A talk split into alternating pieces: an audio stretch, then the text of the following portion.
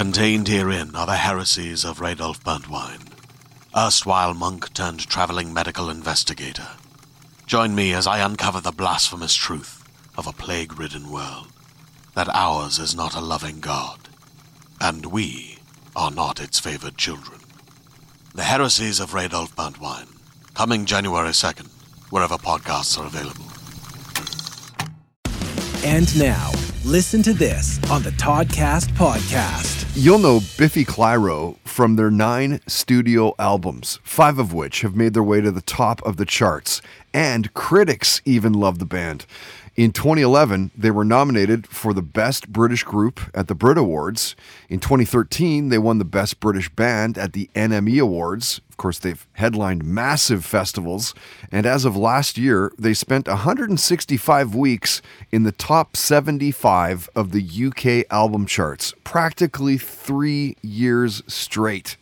And when James Johnston, their bass player, was a guest, we talked about seeing Rancid at a pub in Glasgow when he was just 14 years old.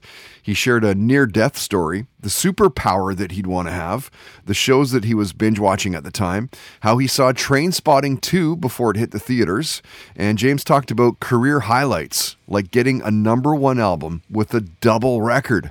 And as you'll hear him say, it's a risky move in recent times with how people consume music. Listen to this. I'd probably say getting a number one album with a double record in the UK. I think that's got to be a definite highlight. Um, I think it shows the band not compromising on what we want to achieve as a band. You know, I think any any good rock band should release a double album at some point. it's quite a it's quite a risky move in a day and age where everyone's trying to tell us that people have um, lost patience, that people won't listen to more than a song at a time. And Right.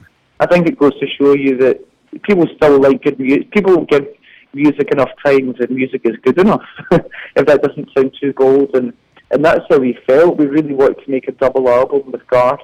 We knew it was going to be a lot of work, but we were really proud of it. And I, I think for for that to be quite a kind of underground perhaps thing to do, it's certainly not commercially a very clever thing to do. But to release a double album, get to number one, I think was a real highlight for us.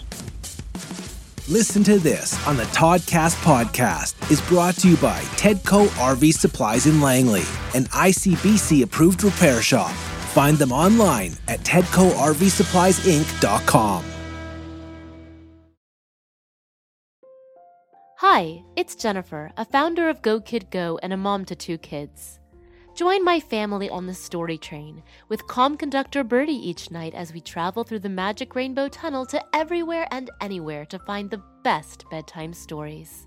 Search for Story Train on Spotify, Apple, or wherever you get your podcasts.